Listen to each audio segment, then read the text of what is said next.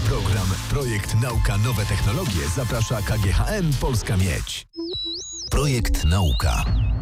Przed mikrofonem Krzysztof Majewski. Dr Marcin Kadej, entomolog z Uniwersytetu Wrocławskiego. Dzień dobry. Dzień dobry. Kim jest entomolog? Entomolog sądowy to biolog. Biolog, który ma bardzo wąską specjalność. E, specjalność ta nawiązuje przede wszystkim do badania owadów jako organizmów żywych otaczających nas. Są to oczywiście zwierzęta bezkręgowe. A pan zajmuje się bardzo wąską dziedziną tej wąskiej dziedziny, a mianowicie najchętniej zajmuje się tymi owadami, które mm, zajmują się naszymi ciałami po śmierci. To też. Y, ja jako entomolog y, badam owady dość szeroko. Y, generalnie opisuję nowe gatunki z całego świata z rodziny skórnikowatych. To taka rodzina chrząszczy, która też ma zastosowanie w entomologii sądowej, o której za chwilę. Oprócz tego badam jako entomolog biologię i ekologię wybranych gatunków chronionych owadów takich, które są dziś zagrożone wyginięciem albo wymierają. E, bardzo często nazywamy niektóre z tych gatunków gatunkami naturowymi. Często są objęte ochroną ścisłą, nie tylko tutaj w naszym kraju, w Polsce, ale także w Europie. W końcu też jako entomolog zajmuję się, tak jak pan słusznie zauważył, tym bardzo wąskim wycinkiem entomologii, jaką jest entomologia sądowa. To z kolei znowu dość szeroki worek, dlatego że w ramach entomologii sądowej my nie tylko zajmujemy się tym, co przychodzi nam w pierwszej, w pierwszej chwili na myśl, mianowicie entomologią y, tak zwaną y, sądowo-kryminalną, My także jako entomolodzy sądowi zajmujemy się dwoma innymi jej odłamami, takimi jak entomologia przemysłowo-magazynowa oraz entomologia sanitarno-epidemiologiczna. Widział pan Sherlocka Holmesa z Robertem Downeyem Jr.? Y, nie, nie oglądałem. To być może sporo grupa naszych słuchaczy widziała, to przypomnę taką scenę, w której on i Watson badają zwłoki. Kiedy tylko zaczynają badania, to wyciągają takie różnego rodzaju słówmiarki i mierzą wielkość rubaków, które na tym ciele gdzieś się pojawiły. To jest trochę to, co wy robicie? I tak i nie. Znaczy czas, czasy Sherlocka Holmesa tak naprawdę e, i doktora Watsona e, e, już dawno minęły, dlatego że entomologia sądowa dzisiaj to jest nauka dość mocno interdyscyplinarna. Ona czerpie z bardzo wielu innych dziedzin, innych dyscyplin. Będą to na przykład genetyka, czasem mikrobiologia, czasem po prostu medycyna sądowa. W związku z tym y, trzeba pamiętać, że oczywiście my, jako entomolodzy sądowi w miejscu znalezienia zwłok mówimy o miejscu gdzieś w plenerze, na przykład w parku, w lesie, nad rzeką, albo gdzieś w zamkniętym pomieszczeniu, w budynku, bo takowe też się sytuacje przecież znajdu y, y, y, znajdują, mają miejsce, jesteśmy odpowiedzialni za to, żeby zabezpieczyć tak zwane ślady biologiczne. W tym wypadku będą to zazwyczaj owady lub szczątki tych owadów, różne stadia rozwojowe poszczególnych gatunków, albo ślady, jakie owady pozostawiają na zwłokach lub obok zwłok. Zatem My jako entomolodzy sądowi w tym wypadku jesteśmy dość blisko ustawieni wymienionych y, przez y, pana specjalistów, tak, Sherlocka Holmesa i Watsona. Natomiast y, ewidentnie wykonujemy pracę, która dotyczy zabezpieczania często bardzo ważnych dowodów. No dobrze, a po jakim czasie pierwsze tego rodzaju stworzenia pojawią się na moim ciele, jeżeli faktycznie gdzieś dokonam żywota w parku? To jest bardzo dobre pytanie. Ono oczywiście zależy, odpowiedź na to pytanie zależy od bardzo wielu czynników, między innymi od temperatury otoczenia, w jakiej to temperaturze znajduje się w danym momencie denat, jego zwłoki, tak, ciało. Może y, na to mieć także wpływ kwestia tego, czy zwłoki są w miejscu nasłonecznionym, czy też znajdują się w miejscu zacienionym. Y, może mieć na to wpływ na przykład kwestia tego, czy zwłoki są niepogrzebane, zatem pozostawione gdzieś na ziemi, pod krzakiem, gdziekolwiek bądź, czy też są zagrzebane w tej ziemi, albo, tak też się często zdarza, są po prostu zanurzone w wodzie. Niemniej jednak odpowiadając na pańskie pytanie, bardzo często jest tak, że zaledwie kilka godzin od y, śmierci konkretnego człowieka ciało tego człowieka staje się istotnym y, i żywym ekosystemem zasiedlanym przez organizmy żywe, w tym wypadku prymwiodą y, muchówki z rodziny plujkowatych Califoridae. Jakie informacje na podstawie tego, jak one wyglądają, co robią, w jakim są stadium rozwoju, wy możecie coś ocenić? Czyli na przykład mówicie, dobra, było ich 15, są dosyć duże, to co? No, paradoksalnie entomolog sądowy jest tą osobą, która może pomóc organom ścigania, mam tutaj na myśli prokuratorów, śledczych, dochodzeniowców, a także samych medyków sądowych, czyli osoby, które bezpośrednio przeprowadzają tak zwaną autopsję w ramach sekcji zwłok, na kilku y, obszarach. Po pierwsze, jesteśmy w stanie stwierdzić, czy zwłoki były przesiedlone z miejsca A w miejsce B. I na czym opieracie takie wnioski? Na analizie gatunków, które znajdujemy na zwłokach dlatego że mamy wśród gatunków takie, które wybitnie występują w otoczeniu człowieka. Mówimy o nich fachowo, że są to gatunki synantropijne. W związku z tym, jeżeli taki gatunek znajdziemy na zwłokach denata, którego ciało znajduje się obecnie na przykład głęboko w lesie, od razu zapala nam się czerwona lampka. O, a skąd ten gatunek owada znajduje prędzej, się w tym siedlisku? Prędzej te owady znaleźlibyśmy na przykład w centrum Wrocławia. Dokładnie tak, w centrum Wrocławia, y, y, a jeszcze gdybyśmy byli bardziej precyzyjni, na przykład w mieszkaniu w centrum Wrocławia, gdzie te gatunki znajdują dla siebie najbardziej dogodne, optymalne warunki siedliskowe do tego, żeby przeprowadzać swój rozwój. Te owady, o których powiedzieliśmy przez ostatnie kilka minut, to są owady, które zobaczę tylko i wyłącznie wtedy, kiedy zobaczę zwłoki, czy one są owadami, które mogę zobaczyć na co dzień? Może pan je zobaczyć na co dzień. To są owady, które występują y, w naszym otoczeniu dość pospolicie i powszechnie, z tego właśnie względu, że spełniają bardzo istotną, bardzo ważną funkcję ekologiczną. My mówimy w biologii, w ekologii o tak zwanych usługach ekosystemowych. To taki piękny termin, bardzo modny ostatnio, często używany chociażby w kontekście zmian klimatycznych, które się dokonują wokół nas i jesteśmy w stanie obserwować. Natomiast tą usługą ekosystemową, o której tutaj myślę, jest tak zwany y, y, udział w obiegu materii.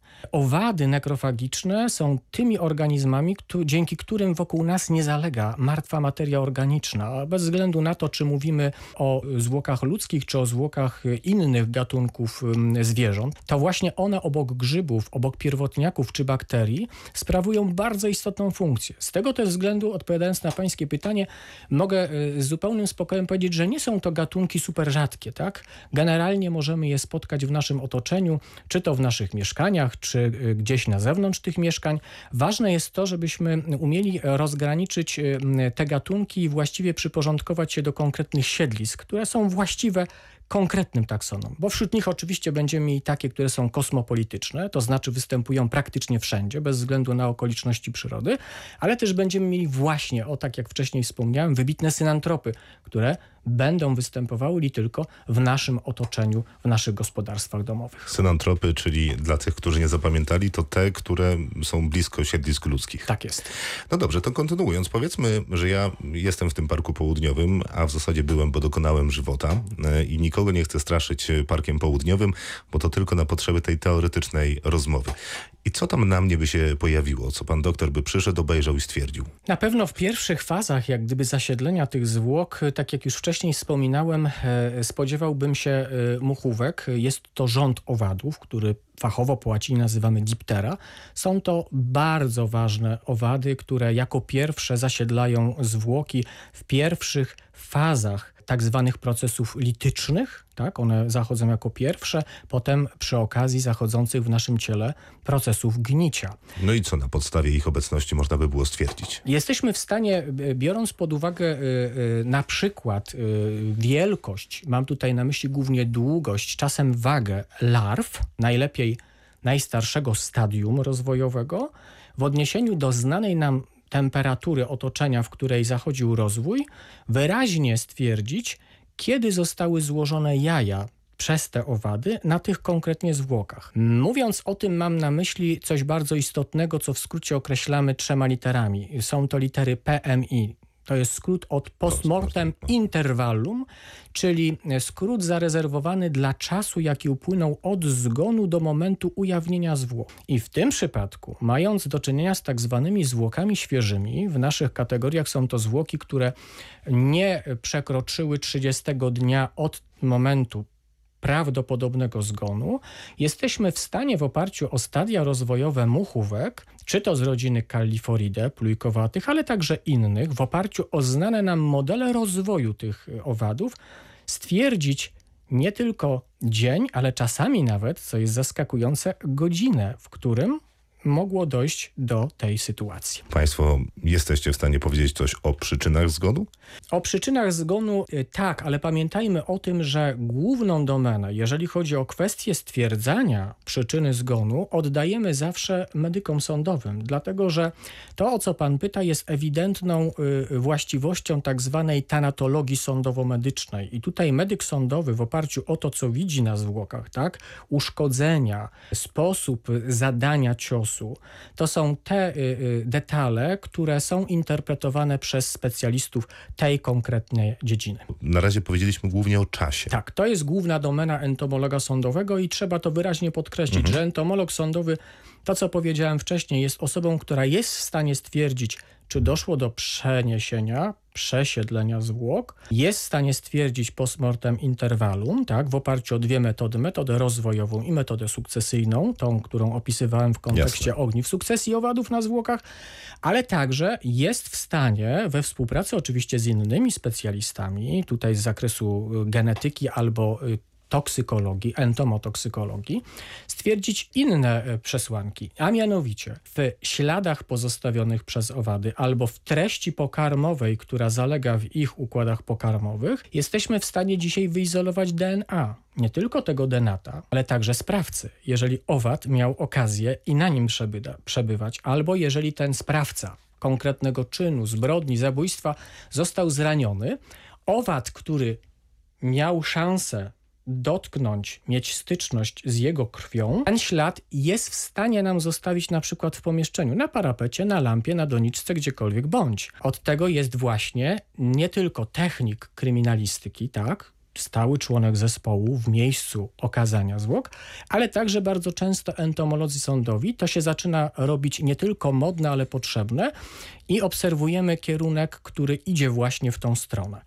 Kolejną rzeczą, którą entomolog sądowy jest w stanie y, tutaj dodatkowo zweryfikować i powiedzieć we współpracy na przykład ze specjalistami z zakresu toksykologii, jest y, y, substancja chemiczna, która została albo podana, albo została po prostu spożyta przez tego konkretnie człowieka, zanim nastąpiła śmierć. Proszę powiedzieć, bo Państwo mają na swoim koncie już głośną publikację poświęconą 13-letniemu ciału Wisielca, w którym zalęgły się między innymi y, pszczoły miodne? Tak, dokładnie tak. Y, y, właściwie muszę tutaj to głośno powiedzieć, od tego zaczęła się moja przygoda z tak zwaną entomologią sądowo-kryminalną. Zostałem wezwany, a właściwie poproszony przez mojego szefa, pana profesora Dariusza Tarnowskiego, o to, żebym pojechał do Katedry i Zakładu Medycyny Sądowej Uniwersytetu Medycznego we Wrocławiu, bo jest taka potrzeba. Potrzeba wewnętrznej konsultacji tamtego zespołu z biologami, specjalistami z zakresu właśnie entomologii. No nie ukrywam, że jechałem y, może nie tyle z ciężkim sercem, co z takim pytaniem do samego siebie, jak ja podołam, bo przecież y, do tej pory nie miałem styczności ze zwłokami y, człowieka, ludzi. I tak jak pan słusznie zauważył, wtedy mm, tamtejszy zespół kierowany przez pana profesora Tomasza Jurka, wespół z panem doktorem Łukaszem Szlaszkowskim, który jest kierownikiem pracowni tanatologii na Uniwersytecie Medycznym, zechcieli dokładnie zbadać, jakiego rodzaju organizmy zasiedlały zwłoki. Te zwłoki, tak jak pan tutaj przytoczył, w środowisku naturalnym o charakterze leśnym mm, przebywały około 13 lat, dość wysoko nad poziomem y, ziemi i to był taki bardzo ciekawy przypadek y, mm, bez precedensu, dlatego że nigdy wcześniej y, w ramach czy to entomologii sądowej, czy badań stricte ekologicznych, biologicznych, środowiskowych nie było takiej publikacji, która wykazywały, wykazywałaby obecność gniazd pszczół miodnych, tak, pszczoły miodnej, apis mellifera, osy zwyczajnej czy wiewiórki we wnętrzu zwłok ludzkich.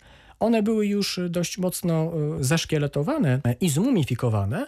Niemniej jednak e, to było bardzo ciekawe odkrycie, e, zarówno ze względu na szeroko pojęte forensic science, ale także ze względu na biologię i ekologię po prostu. Brzmi dość makabrycznie, tak. ale też pewnie bardzo interesująco, jeżeli człowiek się tym na co dzień zajmuje. Państwo przygotowują kolejną publikację, równie makabryczna? Tak, y, szczegółów oczywiście zdradzać na tym etapie ani nie chcę, ani nie mogę, z oczywistych względów. Natomiast mamy w przygotowaniu nie jedną, a kilka publikacji. Wszystkie y, w jakimś sensie, w jakiejś mierze będą wnosiły zupełnie nowe fakty, podobnie jak ta pierwsza, do naszego poznania kwestii właśnie zasiedlania zwłok przez różne organizmy żywe, zwierzęce, ale także y, wykorzystania tychże faktów przez nas opisanych, odkrytych, zaobserwowanych przez innych specjalistów entomologii sądowej. Nie tylko tutaj w Polsce, ale tak mniemamy y, trochę szerzej, na przykład w Europie czy na świecie. Dr Marcin Kadej, entomolog z Uniwersytetu Wrocławskiego, bardzo serdecznie dziękuję. Serdecznie dziękuję. Na program Projekt Nauka Nowe Technologie zaprasza KGHM Polska Miedź.